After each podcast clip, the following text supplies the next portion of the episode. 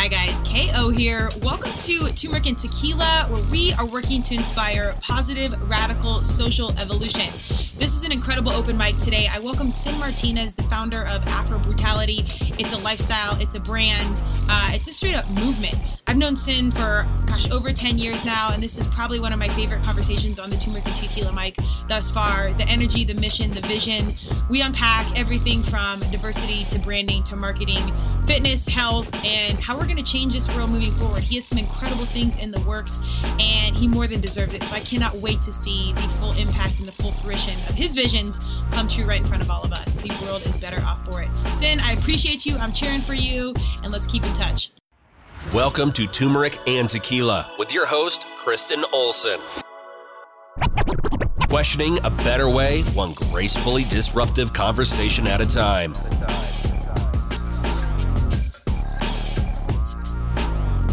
Welcome to Turmeric and Tequila. I'm pumped today. We have a bit of a fitness reunion happening here. I have Syn Martinez in the house. He is the founder and creator of Afro Brutality. They came out here, I think it was 2008 ish, like 12 and a half years ago.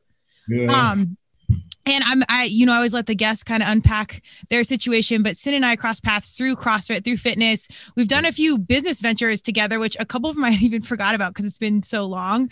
Uh, but we're gonna talk a lot about a lot about uh, fitness, fitness and lifestyle, fitness and diversity or lack thereof. Uh, well, we're going to unpack some of the branding things. They have some really cool new things happening with Afro Brutality and some major strategic partnerships. So we got to throw some love there. But before we begin, I just want to give this quick little blurb about Afro Brutality that I think really sums everything up. It says Afro Brutality is a mindset for people who care about being healthy, who care about succeeding in life by any and all means, uh, who will do whatever it takes to add positivity to their life and the people around them. Yeah. So without further ado, Syn, welcome to Turmeric and Tequila. Hey girl, what's up? Hey. It's been so long, man. Damn. Literally, I think so. Right before we got on the mic, we were saying it's, I think 2014 ish. We were both at the games. Um, man, there's so much change there. We, I did we initially work uh, across paths because of barbells for boobs? Yeah, we initially somehow I, I, don't even know if this was before you got to barbell for boobs. That's what I'm trying to figure out because okay we initially contacted some weird way. Um, it was through basically email. Okay. But I think maybe it was the first venture you were doing. I don't know if that's your first one, but the one we you and I did together, which is the C9 yes. uh, champion. And you were looking for people and athletes, had heard about me through whatever. Yeah. And uh, man, that was such a great sponsorship. I don't think I ever said thank you, but Hey. Man, it was it was too much. Yeah, it was. I really it was, didn't know what to do. The opportunity was so big that I just I just didn't understand. I didn't understand it. It didn't make you know what I mean. They were like, yeah, just yeah. anything we wanted. We could have went to Target and picked up stuff. we could have. Yes. I mean, it was it was super serious, and I didn't know what to do with it. You know, yeah. so I did the best I could. You know. Well, this was the beginning. I mean, this is before Instagram. This is how old we are. But before Instagram took off, before all these new like social modalities, for better for worse. Uh, and so it was all like deep grassroots, and this influencer marketing was just starting. And yeah. I had I had done that a little bit because of lacrosse for my first company, and it was it was cost and time effective, and we never had budget, so we knew how to do these things. But it was still brand new, so we were navigating the waters. But I saw what you were doing, and I'm like, this dude's onto something. He's completely doing it his own way, and there is no right way. There still isn't, and I'd argue this even with any, true, true. any consulting company. Um, but the, the, the key piece that I always appreciated about you is you were doing it your way, but you were constantly evolving because everything around us was changing. CrossFit was changing, the market was changing, um, and even now it's a whole different situation. Um, but yeah, I had I had forgot about that. We did. You were, I think I picked out like six or seven partnerships for C9 and mm-hmm. we as like kind of crazy as it seemed, we actually did a really good job. Like we made some incredible traction that I don't think they even understood until this day. But that's okay. I mean, I had it, you know, at the time I was grassroots. So I had Elizabeth Akinwale, I had Aja Barto, yes. I had uh uh, his name is Hernandez. I can't remember his first name, but little guy, you know. And then I had my Harlem team and a few others in Boston. But man, that I still have those pictures. Those some of my favorite pictures. Yeah. I mean, all of us in complete champion with yes. Afro brutality and WA. Like it was just yes, you gave me so much autonomy. You know, you gave me so much creative control. It was just I didn't even understand the scope of it. Yeah. I remember yeah. when she took me, I can't remember her first name, but she took me to the warehouse and she opened it up. She's like, Well, just take what you want. I was just like, What the hell? What's going on here? I didn't understand the scope of it, you know what I mean? And uh, I never said, I don't know if I ever said thank you, but my man, ah, you know, I wouldn't be where I'm at now if I didn't have something like that early. Wow. We're talking 2010, 2011. Yeah. Like, if I didn't have the type of reception I had through CrossFit super early, it wouldn't give me that little, you know, that little bit of juice when things is totally fucked up and, yes. and totally out of place. But that start was such a tremendous start that I was just like, man, yes. this is just too big to fail. Like, I don't think I could mess this up. I think I really right. found something. And, uh, you know, here we are, girl. It's it, but it, but it was real, and like even though things have probably become more of a process and understanding now, we were literally blazing that trail at that time. And this trail again is still it's constantly changing. Absolutely. But everything we were doing was right. I mean, it was totally like we don't know what's going on. There's there's product everywhere. There's opportunity. What do we do right. with this? These right. humans care about it. Let's give them an right. outfit. Like, is this working? We there's no way to measure it, but it was. It's still it's still a lot of what I do today. It's a little more organized, not really, but sort of. but it's the same kind of thing with brand ambassadors. You find great oh, wow. people with like minds, and you you bring them on the ship. But um, yeah, with that kind of inception, you know, when I first got in, was just enough to say, man, you know, and the type of feedback I was getting was just like million dollar feedback, you know, from what people would consider, you know, regular people, but they because they don't have that branding mindset. Yeah. When I was getting the feedback I was getting and then taking it based on demographics, gender, you know, where they were geographically, I was just like, okay, all right, oh, okay. Then it started to really make sense. And that's when I really just pushed, you know, as hard as I possibly could and yes. took all the risks, you know? Well, I mean, I think you were always pushing as hard as you possibly could. You're not a human that strikes me that's ever like laying laying back waiting for something to happen. Like I know you're on the front lines of change all the time. That is true. That is yeah, casual.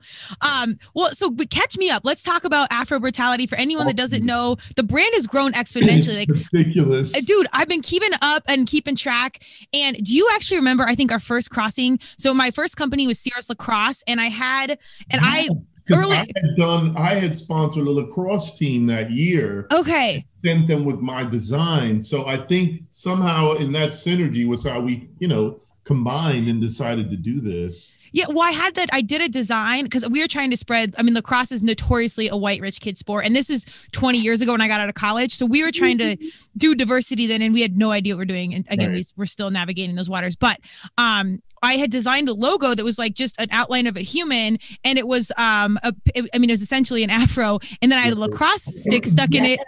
Yeah. Oh my And I said, God, that's pick, right. pick Sierra You sent it to me like, what the yeah. fuck? And I'm like, fuck them. I remember. I remember yeah. this. Oh I think you posted it and you're like, no, I got too much hate. We had to take it down. I was like, oh my bad. I didn't. I didn't print the shirt because I was like, maybe right. this is intense. I had no intention whatsoever, but it was good feedback even then. Of like, okay, we got to realign. Absolutely. But but yeah, it was. I think that was our first crossing, and then yes, it was absolutely. That was Facebook days. Yes, like, way back. Wait, like wait, I know. We were, yes, but anyway, so t- I mean, now that we've, I mean, we have literally been on the front lines of this whole everything becoming a brand, uh, grassroots marketing, and blah blah blah. Like, I mean, it's literally just happened as we as our businesses were rising. But tell me about Afro Brutality now. Everything that's going on. I saw Puma. Let's throw it out oh there. Oh my God, here we go. Here we go. So. you know, I put it in, man, it's, it's, you know, this has been my personal covert operation. And what I mean by that is, you know, I'm 25 years was in corporate America before I even got to CrossFit. And in there you get the, you know, hairstyles that are good and bad, the shoes that are good and bad. You get kind of like the rules of the industry and how to carry yourself professionally. So I remember just sitting back and getting more into startups, getting more into like pre IPOs, getting more into like the nuts and cranny of what it took to like build something, you know, to have your own imagination and start building it. So when I went from companies like Verizon or Bell Atlantic and found myself in companies like Winstar and Screaming Media and all these different type of more kind of grassroots good ideas that were all web based, I said, man, you know, I wonder if there's something that I could do. So the name of my first company was Synistics, and I was going to just basic on Syn and then like, you know, uh, logistics, right? So um, I was in corporate America, kind of figuring out if I could get into that tech space, and it, it just I was during the bubble. It went up and blew up so quickly, and one thing I held on to was you know, once we were finally laid off and we're all in this conference room, and then they bring in the, you know, transition specialists uh, and all yeah. this, and I'm like, oh, and I had to, you know, office on Park Avenue. I had a driver. I had unlimited Amex. You know, it was just, you know, everything my mother wanted, everything yeah, I yeah. to school for, right? And the resume was just boop, take it away, just like that. I, I built a corner office in my house and I said they'll never be able to take this from me, you know. And yeah. then I started just building my own thing and trying to figure out what that was, what that was, what that was. And I had an image of a ch- when I was a child. I love Ghost Rider. You know, it was my favorite comic book. And every time they put that flame on, I didn't necessarily see flames every time. Sometimes I started to see an afro, you know, and uh, okay this image start kind of just drilled in my head of this skull with an afro, you know, and uh, I kind of just, eh, you know, I, I, became domesticated and went to school and all this, got a job, and I didn't think about that image again until we were sitting down. Had done CrossFit Renegade for about two years, and then finally caught the attention of the community, and they came out to see us and what are y'all doing? And you know, it was it was so beautiful, you know, that type yeah. of reception. And um, then we started talking about names of the, the CrossFit and all this. And we were like, we had like CrossFit Uptown, which was pretty good. And that was just geographical. And we were like, yeah, you know, Uptown's considered Harlem and South Bronx, you know, boom, boom, boom. I was like, all right. But by then we had already done CrossFit Renegade for two years, and every time we went there, they would ask us two things: "Where are you from?" And we were like Harlem, and they would just call us CrossFit Harlem. So I was just like, you know what? I think this is probably the smartest thing. No Don't need to change anything. This is what people think anyway. So we went with that. But when it came to that representation of, let's say, Harlem, let's say myself, you know, it really touched an old nerve of civil rights and and and you know black power and stuff like that and it just immediately took me back to the skull with an afro and uh, i sent it to a few people. We sketched some things up and then that became my first logo. Um, and i had crossfit harlem in the front and then the logo and then on the back we had to come up with some kind of mantra. You know this is what the thing was at the time. Everyone had their little mantras you know? So you know, and I thought about the skull and the afro. I was just like, you know, let's, let's just go with some afro something, you know. So I had almost like a list: afro terrorist and Armageddon and all this stuff, and then uh, brutality was just nice. So yeah. we just threw it on the back in old English, and uh, the rest is history. You know, yeah. um, that's where it started. You know, that's where it started. What what so what was first steps? Uh, was Afro brutality completely synonymous with the gym, or were they really two different things for a while? so um, it was synonymous for a while. Um, I did that. It, it's it's organic how that changed. So how that changed was my first shirt, CrossFit Harlem, on the back was Afro Brutality when I started getting the feedback. You know, some people would say they looked at that front and they were like, man, give me one. And then some were like, man, that front's cool. And then they would see the back and they said, oh, yep, got to get it. So it was like it complemented each other well and it hit each other well. You know, we were able to kind of be in the CrossFit community, you know, because we did that. Then we were still able to carry that message with us And then my sweatshirt was the opposite. So it said Afro Brutality in the front and then had CrossFit Harlem on the back. So when various guys that I knew would do interviews with my sweatshirt on, it would only say Afro Brutality. Okay. And that started to kind of change and play where I was like, ooh, you know, yeah. they seem to be, they seem to like this. They seem to, you know, really gravitate towards this. And then in 2011, uh, I had, there's a picture and I'll send it to you if you don't have it. And we're on uh, the handball courts and I got two clients, two of my athletes right in front of me. And one has a shirt that says unfuckwithable, and the other one has one that says Afro Brutality. And that caught the attention of CrossFit. They put it on the social media. Okay. A lot of the comments were like, where, where can I get this unfuckwithable shirt? So my very first, you know, Afro Brutality shirt without the word CrossFit was Afro Brutality, and on the back it said unfuckwithable. So I, I just started playing with it, you know? Yeah. If I learned anything, it's you've got to trial and error. You know, there's 100%. corporations spend billions on R&D, you know, research and development. We have because we're small enough and minded enough, we can start playing with these things with just the people around us and public opinion. And those are the same people that turn around and become our customers, you know? So it's like I've been doing that. And that's really what I was trying to do was, okay, what if I do that? Did that, you know, not everything was a home run. Sure. everything was two main things. Something that was directly associated with me and something that was directly associated from the type of messaging that I wanted to get across. Yes. And this is, I mean, as uh, a much younger human, there was things that I, as I've gotten older, you start to like harness your skill set and recognize what you're good at, even if it's not really like a thing yet or it's in front of your mind. Right. But something I was uh, pretty good at early on, I think this is because of my sports experience, was recognizing visionaries and leaders and humans mm-hmm. that were doing things a different way when it didn't make sense but they just were. And the and because it was authentically them it made sense. And i couldn't articulate that then but that's something i absolutely saw in you. And i'm like this dude's onto something. Like he's got his own angles and it's it's working. And i think it's because it's so authentic people naturally gravitate towards it whatever it is. Absolutely. and yeah, and I, I, saw that early on.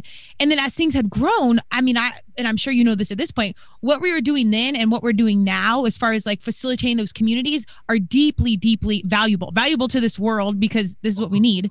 But for businesses, it's critical. Like they come in and they're like, all right, we have this dude, he authentically operates in this community that we can go pay to have this set up, or we can go into this space, uh, compensate them accordingly, do it the right way. And obviously on our side, we have to filter out, you know, some of these companies that have ill will or, you know, the heart's in the wrong spot. Uh, but but what you're doing is deeply valuable. Like this is major for companies to come in and talk and say let's brand this or let's be part of this. Let's support this. It's a big deal.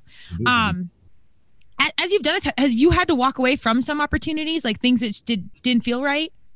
Um yeah. Yeah. I had to walk away from um nike two or three times. Straight up. Oh, oh they kept coming back well, I got different departments. So the yes, first okay. one was from when they were starting to talk about the Romaleos. So I'm, okay. I'm dating myself, but this is like 2010. And at the time, I was kind of business managing uh, Kendrick Farris.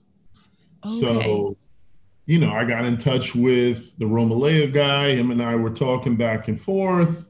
What messed that up was, you know, Kendrick had an infinity to Adidas, and he showed up the at the Arnold Classic and all Adidas, and my Nike mm. guy was in the audience, and he was like, "Meh."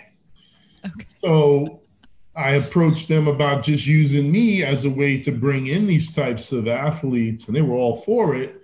They said, "Syn, you just got to change the name of your company, and I think we'll be okay." I said, "What?" I said. Oh wait, wait! Are you kidding me? When when was the timeline of this? Because then you know they went the they went the whole Okay, because then they went the whole extra route of um, supporting. Um, oh my gosh, I'm drawing a Kaepernick. Like when you kneel on the field. So like this is like a. Well, you know, the, it was it was lack of dollars. I mean, this was okay. a brand new. I don't know. I think they still linked it together with it. I think they call it APS. So it's like it's weightlifting stuff's in there, boxing, fencing, like the specialty sports are in there. Okay. So I don't think they had enough. They weren't. They didn't have those kind of mindset people in there. You know what I mean? Gotcha. In order to, to see something that you know was going to take some time to develop. You know, so they just, you know, it kind of was like, yeah, I'm not doing that. No right. hard feelings. You know, I said, but the point of this is my people want to see that logo on the back of that heel. That's what they want to see. And if they can't see that, then they're going to feel like, you know, I had to become something other than myself to achieve that. So I'm not doing that. Yeah, no. Well, there's, and again, this is when that marketing branding space is still evolving and like it's new conversation, you know, now 10 years later. Right. Uh, but that that's the most valuable thing you have to hang on to. And had you compromised then, but then your community Ooh. sees that you compromise. This is what I tell like influencers all the time. Like if you have a million signs in your yard, meaning like a 50,000 brands you're supporting, they can't see it. If you have two or three, they can see it. And then you you lose your clout as a quote unquote influencer. Like right. it's I mean, it's deeply important to protect, you know, your heart, your mission, your brand, whatever. Um the first one was um 2009, 10 ish um, was approached by like a Tilly's, like a Tilly, okay. um, PacSun type of okay. situation. Uh, offered me a hundred grand. Wow. For, for the company. Okay. And this is this is I'm just getting started. I was gonna say, okay. website, I'm just getting started. But they had seen me do enough stuff and they said, okay, I, I can see where you're going with this. And they saw it immediately, immediately. But I walked away. I was like, nah, I'm still developing this, you know, but they're gonna if they're gonna offer me a hundred grand and I'm I don't even have a website yet, I must really be on to something. Yes. So I just kept developing that on my own.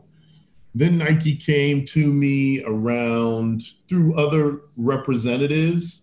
So your girl, I think her name is Tracy do you remember her? Tracy, what was this from? Um, this is the C9 days. Tracy. Oh, Tracy. Yeah, Tracy Copeland. I think so. Yes, she she's out. She's a Nike influencer now. God, I haven't kept up. I've yeah. sort of kept up with some of these humans, but not really. But yeah. everyone's it's a small ass, you know, fitness world. Anyways, um, yes, I loved her. I still do love her. I just haven't talked oh, her forever. You know, she. This was a little early this was about 2015 after the C9. We sort of kept in contact a little bit here, a little bit of there.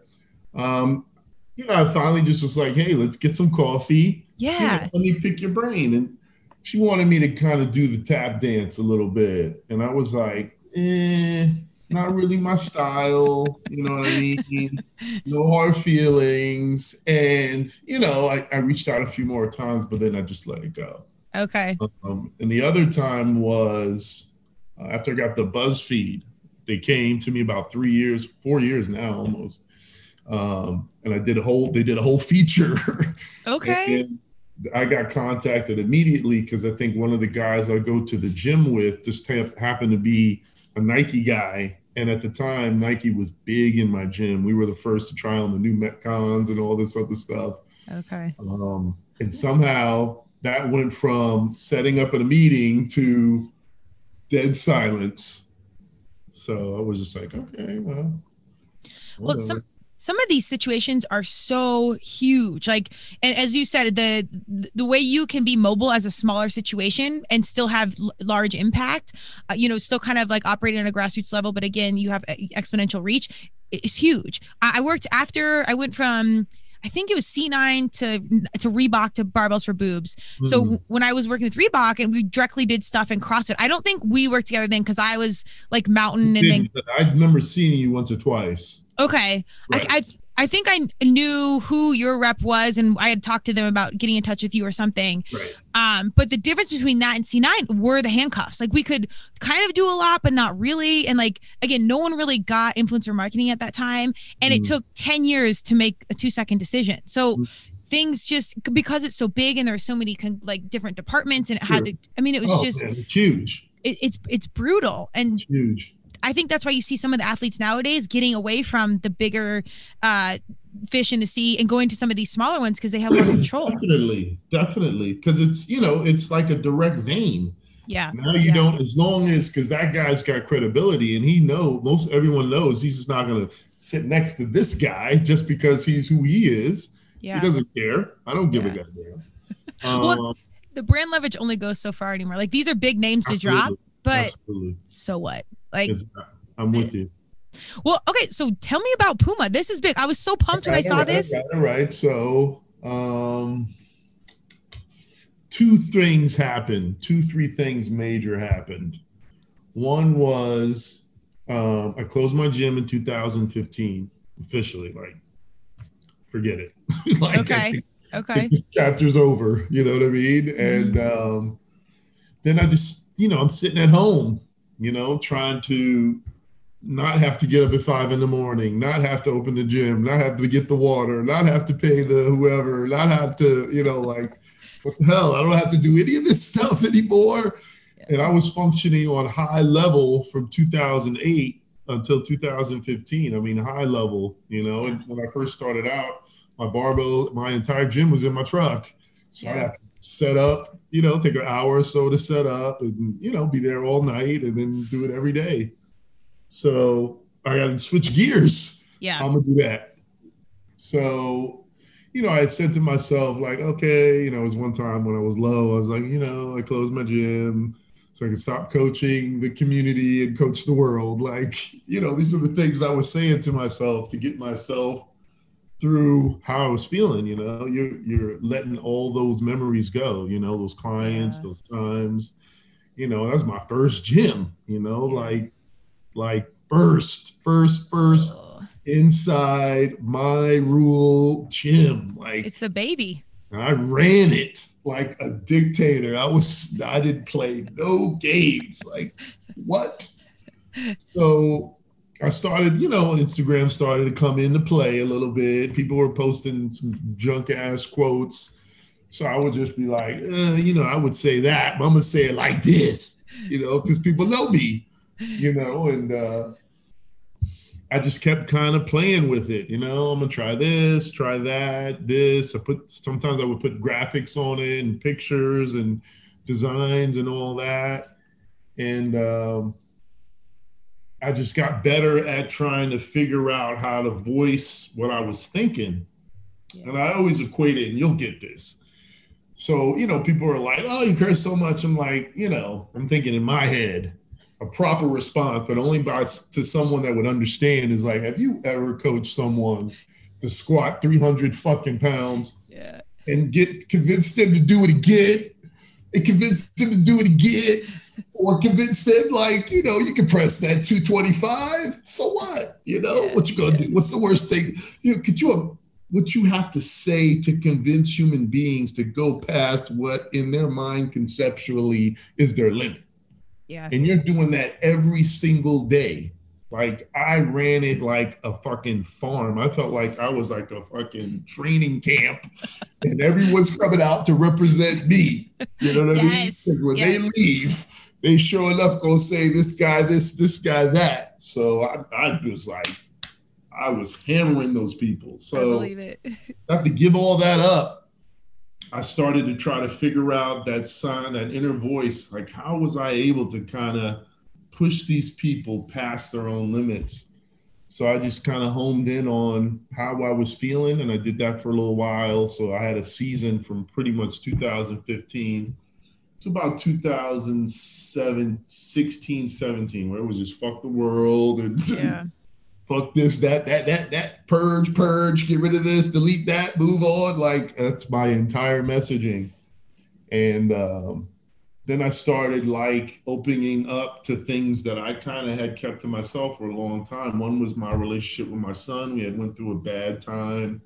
He was getting into some things, you know, on a street level. Uh, it just touched me that I would, you know, I, everything I went through with this kid, and now he's doing this stupid shit. So it, it put a huge wedge in our relationship. And then one day I was just like, you know what?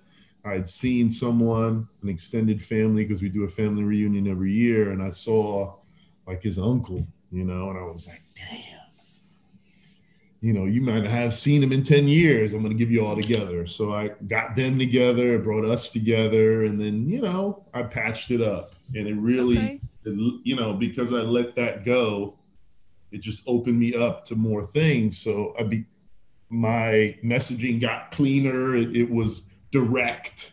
and I was almost given instructions on different situations almost on a daily basis. So that caught the attention of the world to a certain extent.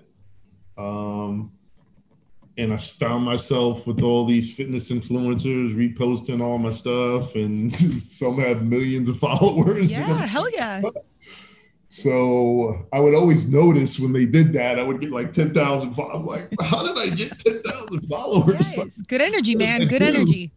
So I started to realize what I was doing, you know, even though I'm a coach, you know, and I'm my background is like weightlifting and that type of thing, you know, that essence, that spirit of what pushes human beings to be the best they possibly can be within the time frame we have.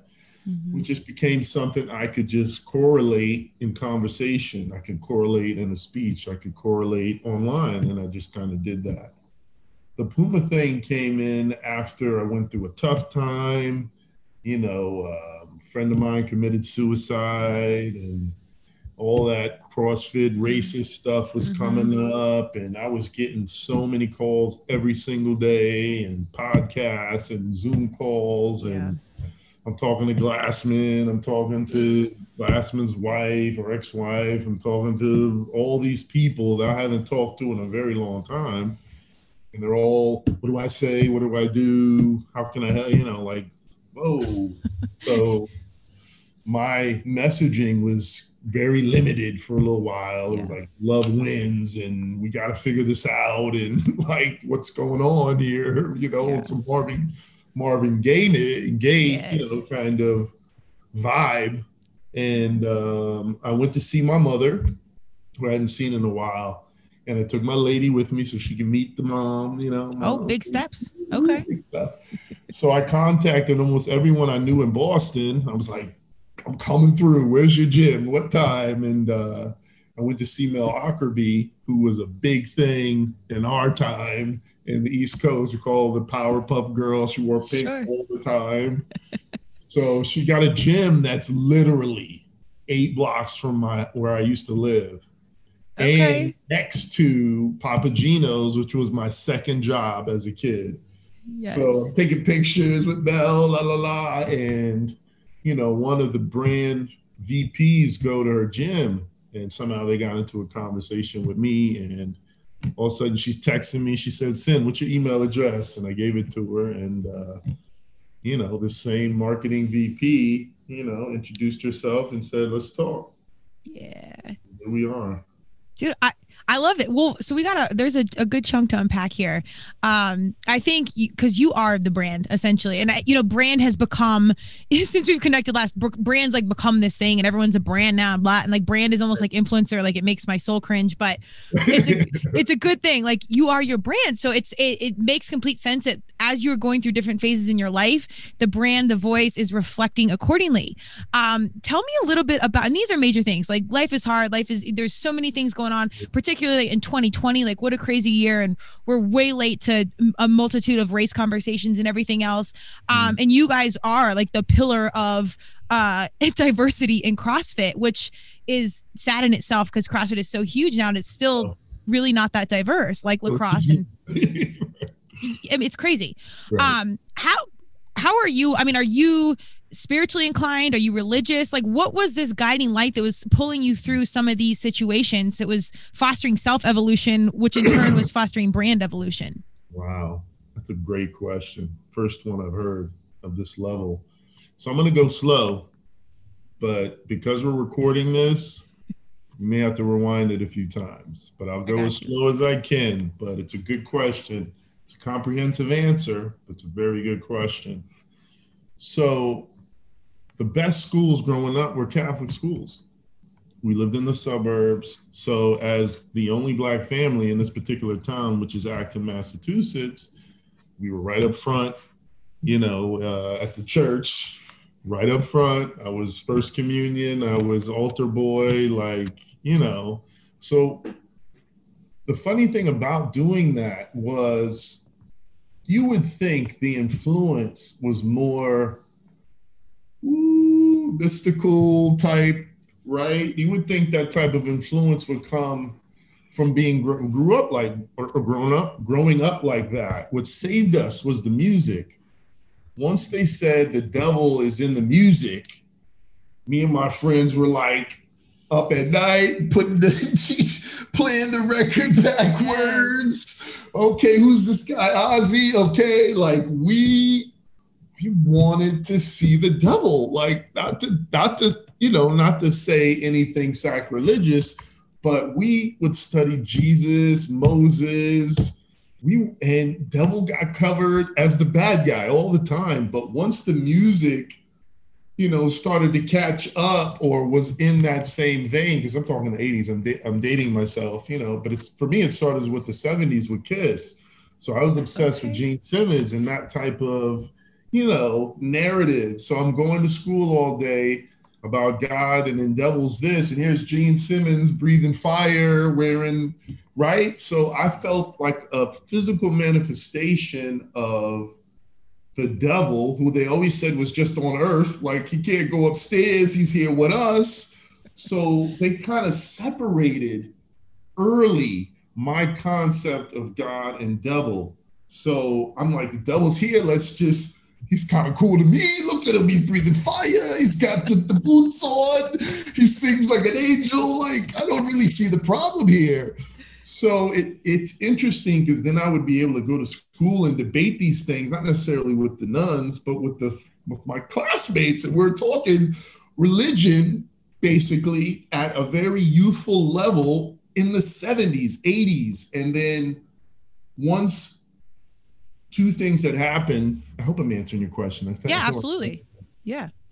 What happened in the 80s for me personally was I was group suburbs, Nantucket, Cape Cod every summer. Like that was my entire life up until the time we moved to Texas. So we moved to Texas in a place called Round Rock, which is outside of Austin. And we were one of like the first suburbs that they built. It was called Chisholm Trail. So it was a it we were in let's say a richer upper middle class, but we're in Texas. So upper middle class are agriculture guys, oil guys, right? So okay. that's also redneck, right? Depending on which vein you're dealing with. So here I am, right? I'm getting this concept of heaven and hell, God and devil from a very young age in a white society, complete white society. I never even saw one, I saw maybe one or two black people until I was like 13. So here we go to Texas. I'm still still white society. Yeah. But now it's like farmers and ranchers and oil guys, and, you know, 10 gallon hats, Stetsons, and all this, right? That became like the luxury, the standard based on where we lived. Still white culture. Yeah. Now it's Methodist church, Baptist church, school that I'm going to. And then okay. The problem with that was they said I tested too high off the chart. So they were no good here. So I ended up having to go to public school, which is fine but still white society, white culture, God, devil. Now I've got Methodists in there, Baptists in there, Adventists, you know, seven day Adventists. Like these are the schools I had to go to to try to figure out where I fit in the best. Put them in private school. None of this other stuff is working, right? Because I had such a real understanding from an imagination of God and devil based on what I'm getting at school, music that I'm listening to, things that my imagination are bringing out, right? So I've got this real connectivity with religion versus society versus me being black. I really didn't know I was black. If you want to be, if you want to be hundred percent, I really didn't know I was black until my first day of high school at John Marshall was John Marshall in San Antonio, and they said, Why are you dressed like that? You're black. And I was like, wow. What? It was it, it blew my mind that because I was black, I was supposed to dress a certain way and listen to certain things. It was just wow. Just it just kind of blew my mind. So then here comes in new new data, new yeah. data, new data, new data, new data, right? I'm just uploading all this data. Black, you know, nigger, nigga, uh, right? Uh, like uh, all of this new slang and you have pants sagging and this color means this and like what? It's like a whole new world. So my brain kind of has all this stuff that really connects me to the United States of America on almost any plane you could think of. I lived in Boston, suburbs, Acton. Then we went to Maynard. Then we went to Texas. All new data, you know, different yeah. smells, tastes, Libby's versus, you know, Denny's, right? Like, oh, what is this? Damn. And the difference between society and how they separated our subdivision because we made more money, we can live here. You made less money, you lived here. Mm-hmm. And I, you could see it. You could mm-hmm. you could literally see it. And they had different names for those subdivisions. Oh, I'm in Rich Sky. Oh, I live in Emerald Valley. Oh, okay, okay. Like you knew based on where you lived or where you said you lived. So I kind of have this thing that I truly believe in and I'll share it with you. It's first time I've shared this. Hey. I'm giving it to you. My dude. I have found almost a mathematical equation of how to eradicate racism. Oh, well, I'm here yeah. for this. What intrigued me about CrossFit was level one, August 28th or 31st, 2008. I'm in there. There's SEALs, right? I got Castro's there, Stump is there, Boz is there. I got Patrick Stewart's there, or Sherwood, Sherwood's there. You name it. Yeah. You name it.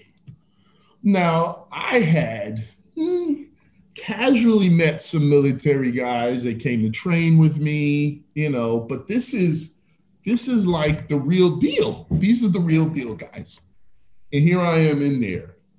So the first thing that I did was I wanted to purposely wear something that was just going to diffuse everything. Ah, he's one of us. So, you know, I didn't necessarily do my research but I said, you know what? I bet you if I throw on a Slayer shirt, I bet you nobody's gonna say nothing. oh, he's one of us. Okay, great. So that's exactly what happened. And okay. I, I, learned to wear that every cert I went to, right? sometimes I would change it up. But I wanted to diffuse it immediately.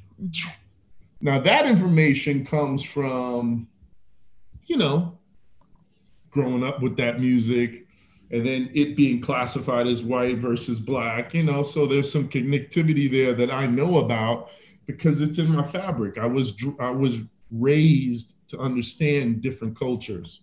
Mm-hmm. So the best thing and the intriguing part was that once I got out of my level one, went to a CrossFit gym, they asked my name, if I did CrossFit, maybe one or two other questions.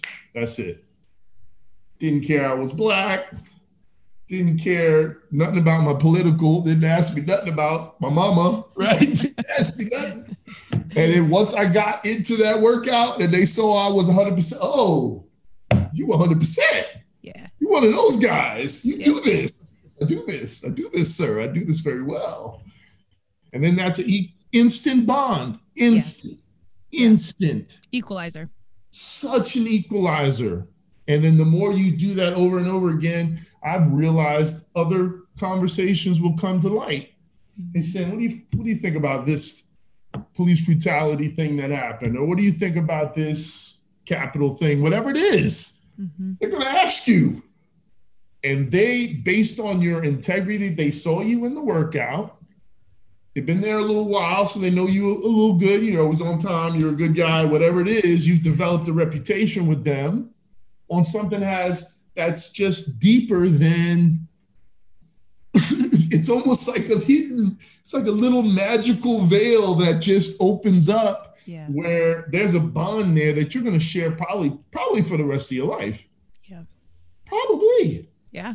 And then it brings in a nice little place where you can have other conversations. Mm-hmm. And if you've noticed, like the name of my company is not, you know, hey, jolly everybody come hang out. Right. That's not the brand. There's brutality i drop the f-bomb constantly right? There's you know before contracts were signed i put my weed right on the thing. It's like wake and bake. Let's get with it. Like just being total transparency. So if i can do this what yeah. separates me from what separates me from almost anyone? Yeah. It's the acceptance of information. Whatever you say to me, I've got two choices. I can actually sit here, and this takes time to learn how to listen because you know you're listening. You'll know I'm listening based on my questions or responses.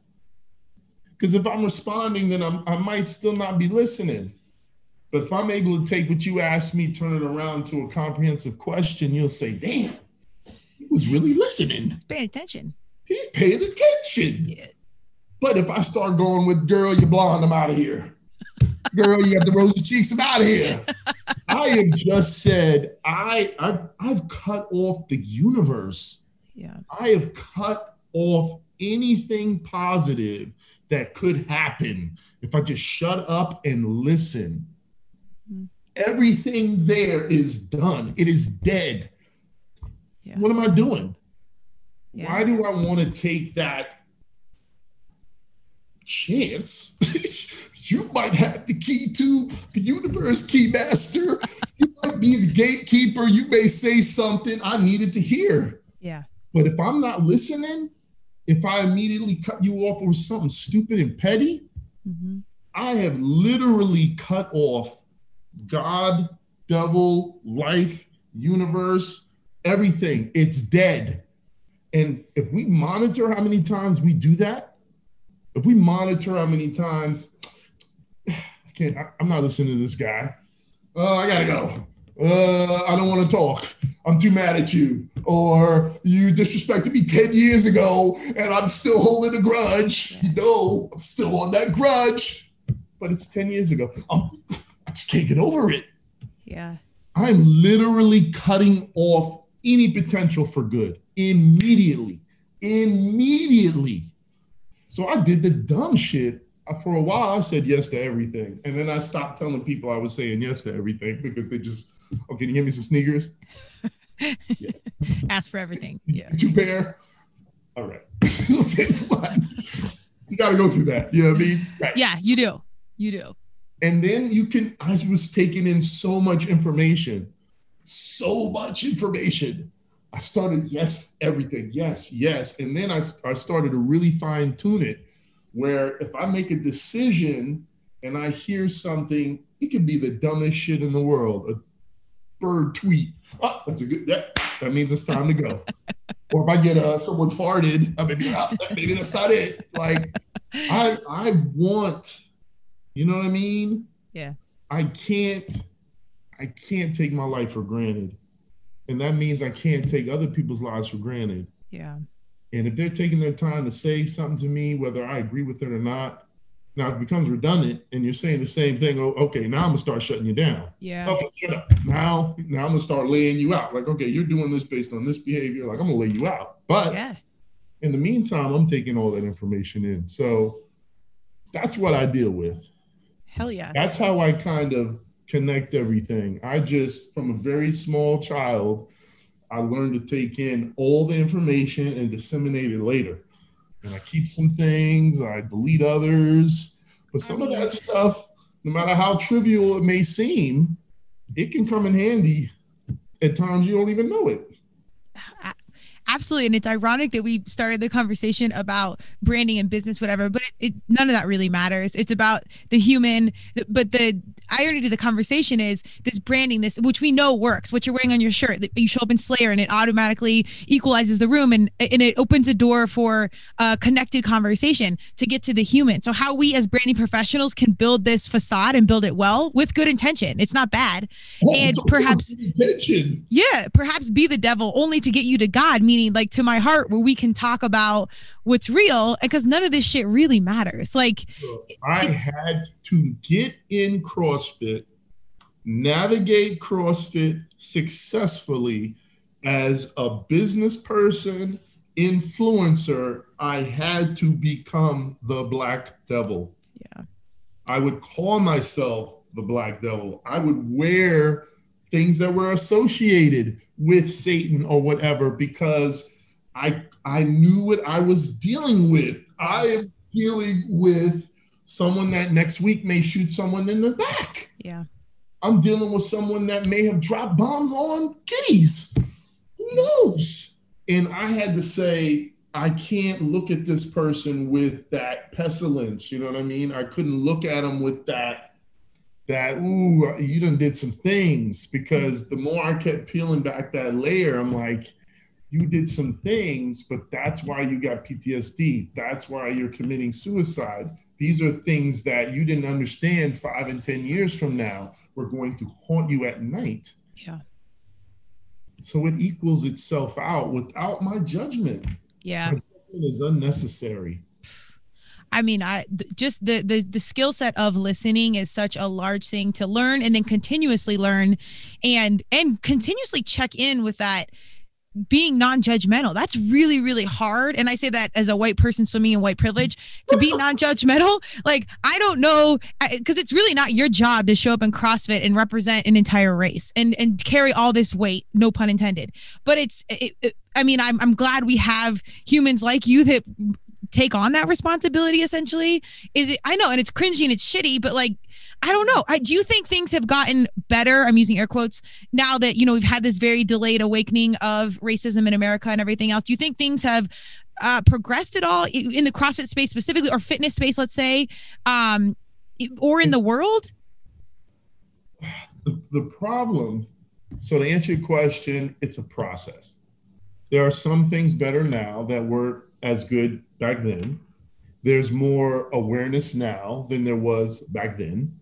But just like everything, it's a process. Yeah. You can't put a timeline on it. You know, these are just things we are slowly kind of waking ourselves up to mm-hmm. and realizing as individuals, as a society.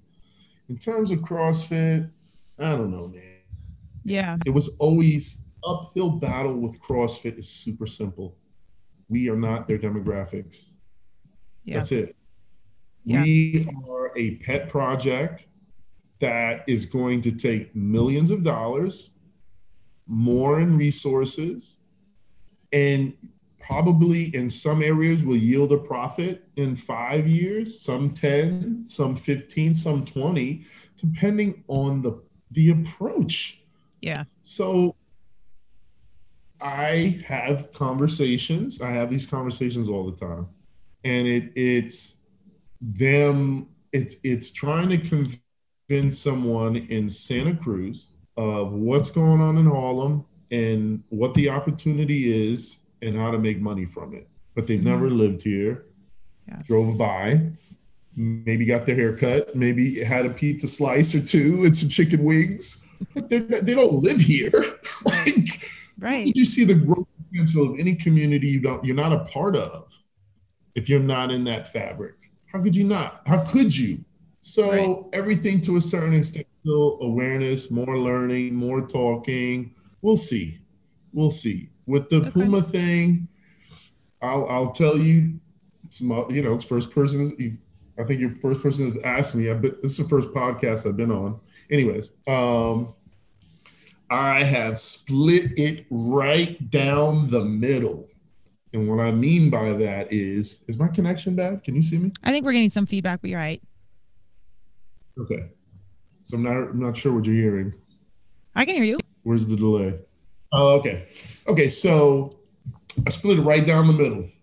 So I'm taking concept from my mother, who's a Black Panther or was a Black Panther in the 60s, in the 60s, and my father, who had uh, my father's side of the family, which is a little bit more grassroots Harlem. So there's a lot of language and visuals in what I'm doing with them that is like, it's got some CrossFit pieces in it, but it's got some of my personal heritage in it as well. So, okay. Let's see. I want to see if I can push, you know, I, I, I guess we could call it CrossFit for lack of a better term, but like into just a new market. Yeah. Yes. Well, fitness and health, I mean, everyone needs to know about it because it saves lives and our healthcare system shit. So you might as well take care of your own self and avoid all of that if you can. But again, this is it needs to get I, I, always say in the schools and get to like the base layer of our young humans which i have a lot of faith in because they're questioning things far earlier than than we did or at least i did and understanding things on a deeper level. Um, for better and for worse so much information's in front of them but i do think a lot of them can decipher some of it regardless of the environment they're growing up in which is another key conversation. Um, because i do think a lot of the parents are behind the wheel uh, or i mean behind the game and if the kids can step in and, and, just question a better way, like I have faith that they'll do it regardless of what their parents are doing. And mm. disrupting your own environment is is really hard.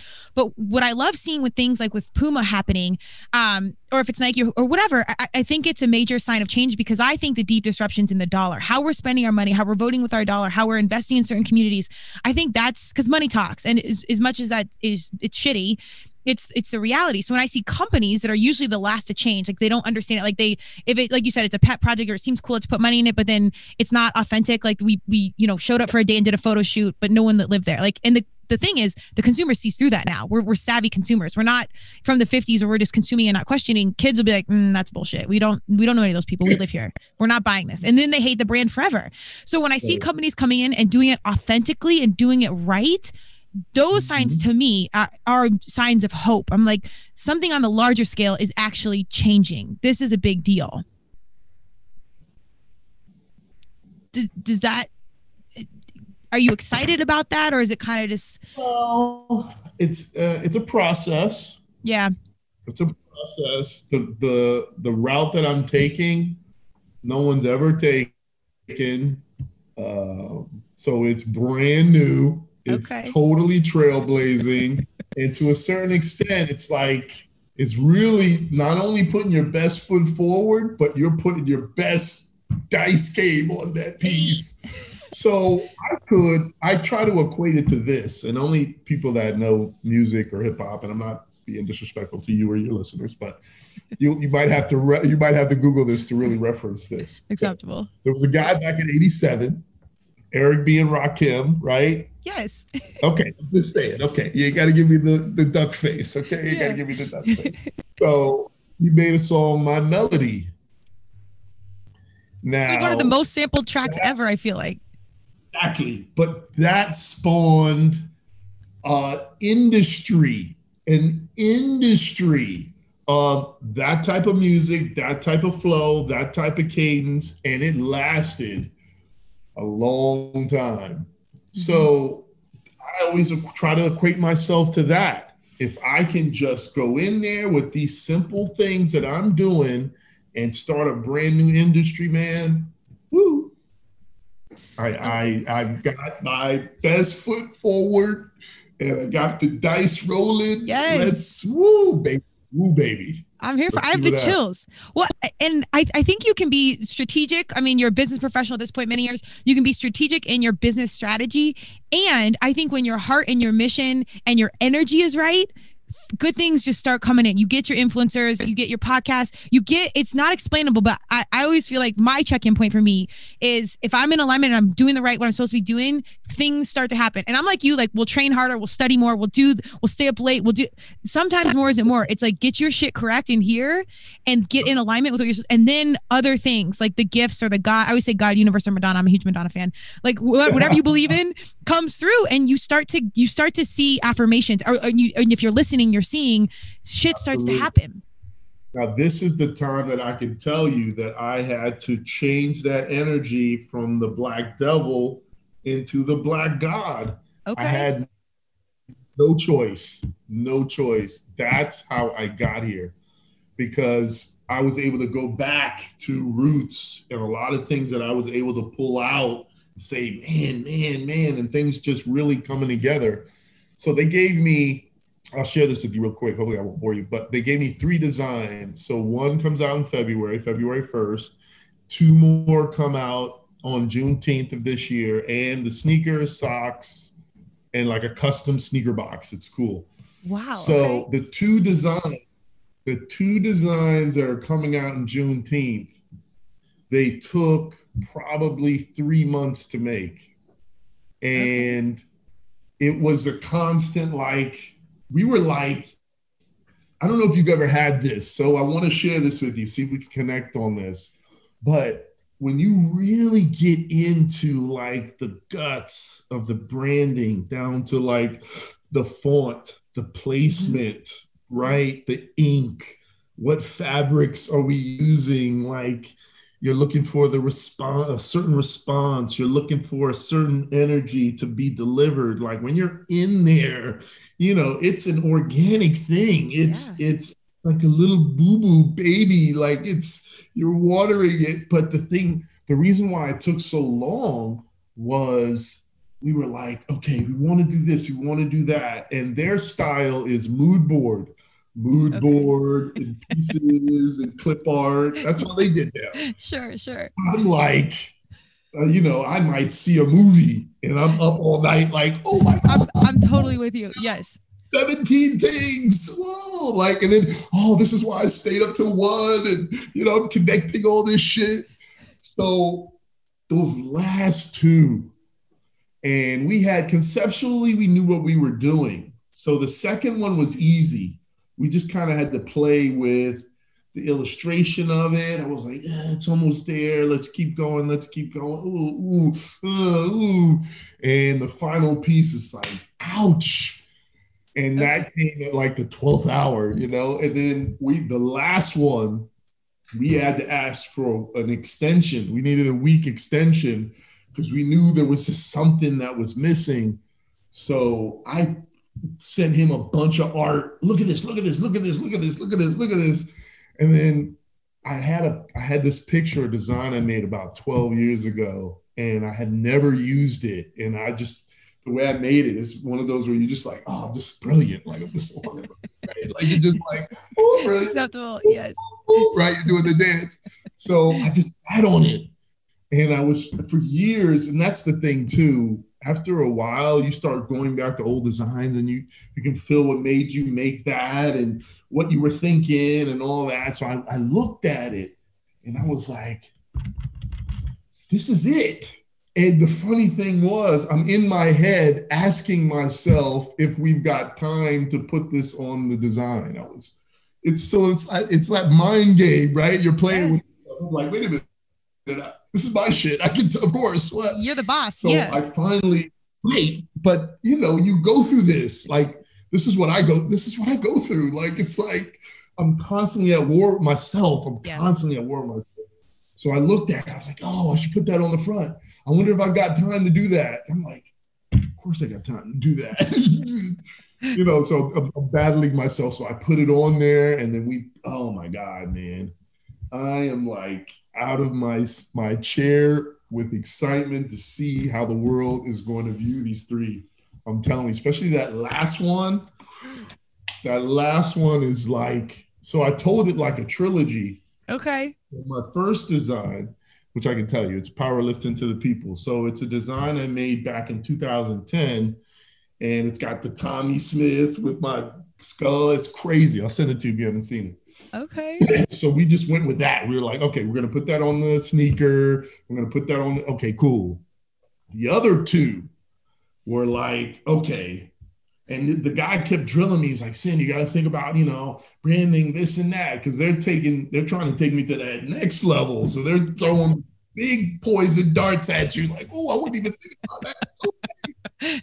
so, so he hits me with it. He's like, oh, so I thought, a man, trilogy, trilogy, trilogy. So I'm like, okay, let's just keep telling the same story with these three designs.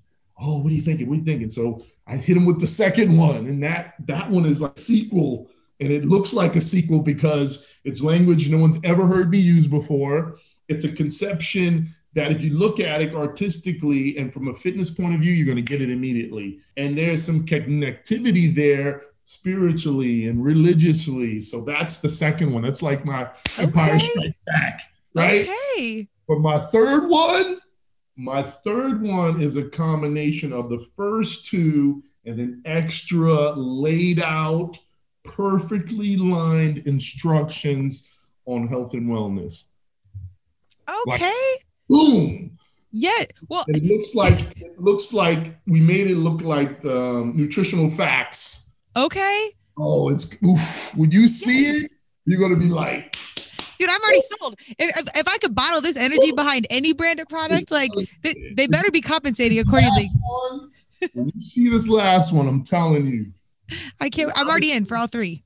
That last one could change the world, man. If it's re- if it's really embraced, looked at all sides, and as a trilogy, that one shirt could just change. Not only, I'll tell you, it could change the industry overnight.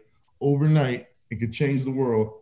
If okay. people really look at it, really look at it, really just take a second, look at every piece.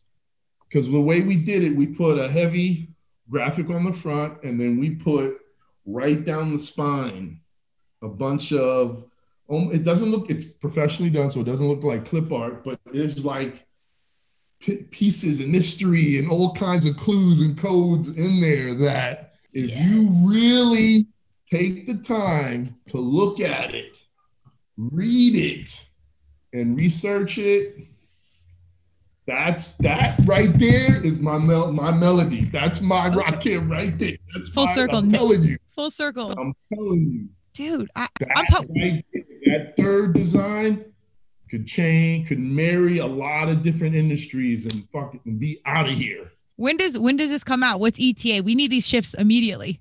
So February first, we're doing um, midnight workout at the Puma store. Okay. my shirt on. It's gonna be the fucking dopest shit ever. um, so February first is the first one, and then Juneteenth, which is uh, June 19th mm-hmm everything else socks, okay, sneakers, uh, custom sneaker box. Crazy. And I love it. all of um, this. More shirts, two more designs, two more shirts. When you see that third shirt, I'm telling you. I'm, I'm here. I can't wait. I'm I'm so impressed. Puma's uh, so in. Like you really do have creative control. I still I side eye a lot of this because I've on been on that corporate side and uh, I don't know, but it's about 45 years I was in corporate America. well, it sounds like they're listening. Like I'm I'm Oh, I've listened. I'm I impressed. Am, I am what? You're not I believe you. You are not, sir. What is your job? Okay, I asked for an org chart. I was like, can I get an org chart? Just so if I get a crazy idea, I know I can call and pester. Like, I am not playing no games. Yes. They know it. They know it. I get yes. on that Zoom call. I am Yes. And then I'm like, okay, we got to cover this, cover this, cover this. Okay, good. Hell yeah. And all I needed was I have two, I don't want to call them exec, I think they're senior, senior, uh, whatever, but I've got two yeah. senior management that I can text and call all the time and okay. they they get it done. I'm impressed. I, I, they're listening. I'm I'm genuinely impressed. Okay. This is what we need. This is huge. Do you have full faith in like seeing, like, kind of taking moments to reflect on your life to this point? Do you have like such faith and pride that everything you've been through and done, and naturally are as a, as a good listening human, as a kiddo, like everything's culminated into this point right now? Like you are exactly where you're supposed to be? No doubt. Yeah. You know what? I woke up, man, it must have been two years ago for sure. It might have been three, but two years ago for sure. Woke up and I was like, man, there was one piece. So I'll give it to you. I'm gonna give you this piece because man, this is this has been the best so far. so you heard me say I had to become the black god. So I woke up one morning, I just Googled it, black god. Do you know the black god is a Navajo Indian mythology character or mythological character? Okay. I said, yeah. My mother's Navajo Indian. So I said, man, I said, my ancestors, they're not playing. Was that cooking boy? Yes. come that full circle, I was just like, wow. That's, they were just messing with me, man. again, we're intentional humans. Like more is more We'll work, whatever. But when you really pull back, and I'm very much in a reflection point eh, for myself in my life now, where I, you know, do all the right things, do whatever. You look back and you're like, I'm so not in control of what's going on. Like I gotta show up, I gotta be intentional. But like the way stuff was in order and like ass whippings that I had to have and breakdowns and breakthroughs and all the good and all the shit, like it and then there you if you can kind of understand it, there there are these ironic points of like, we got this. Like just keep doing you and things are lining up. Keep your mind right, keep your soul right, and shit is unfolding. Once I gave up, so I gave up a two hundred and fifty thousand dollar a year job to pursue this. And once I did that, and everybody was like, "You, you have lost your mind, sir. Should we get call somebody?" I said, "No, no, no." And made about eight. I made eighteen thousand three hundred and sixty-five dollars, like I don't know, six months or something like that. Yeah. And I called my mentor. Man, I made eighteen thousand. He said, "What?" I said, "Man, I made eighteen thousand. What do we? This is." This is all some shit I made up. Like right. this is different money. This is different type of money right here. This is that real money. Uh, it's authentic money though. It's it's that's beautiful. It's a big deal. So beautiful. Yeah. My dude. I, I want to be sensitive to your time. This has been one of my favorite conversations ever. You know, you know, I appreciate you. Uh, where do we find you? Drop us with Instagram. I'll yeah. post label everything. Uh, check your spelling if it doesn't come up uh, then Mr. Dot Syn. Those are my two pages, really. Um, yeah, man, it's a good time. It's such reflection.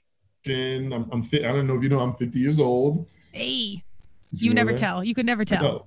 you never tell, right? No, CrossFit. it's whether you never guess age in the gym because you never know who's what. I mean, I wouldn't anyways, but you know, wisdom. But I, I appreciate you. I can't wait to yeah, see yeah. the line coming out text you. I'm gonna send you some stuff so you can see it live. Hey, please do. And if there's anything in the meantime where it's grassroots or you need some out here, my dad is still running Bladium CrossFit out here. We're still doing some stuff there. Anything that's helpful, always holler at me. We're happy to help the cause. We're gonna talk. You and I are gonna chit chat. Let's do, my dude.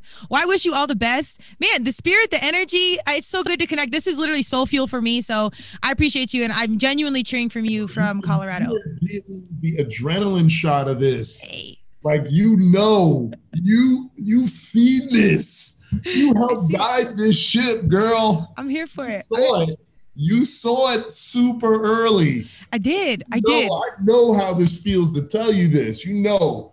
Yeah. We was yeah. there super this is 10 years, 12 there near with the Facebook shit. Yeah. So you know, you know it's, I've been out here slanging and banging, mm-hmm. trying to make this happen, man. And now I, I can like I can kind of like, ooh, okay. exhale just enough. Exhale just enough. According to me, okay, this is different now, right? But but really now it's actually starting. Like everything's no. actually starting. No. It, but it's all good. You got the energy. We're good. You got the sport crew.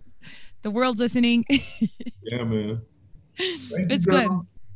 Yes, keep in touch. Like I said, digitally, I'll, I'll keep an eye on you. But, right now. Let's do it. Got to see this. My dude. All right. I'll, I'll reach out to you soon. All right. Be well. Thank you, Syn. You too. Yeah. Thank you for joining Turmeric and Tequila with your host, Kristen Olson. Tune in next time and don't forget to subscribe on Apple, Google Podcasts, Spotify, or wherever you listen.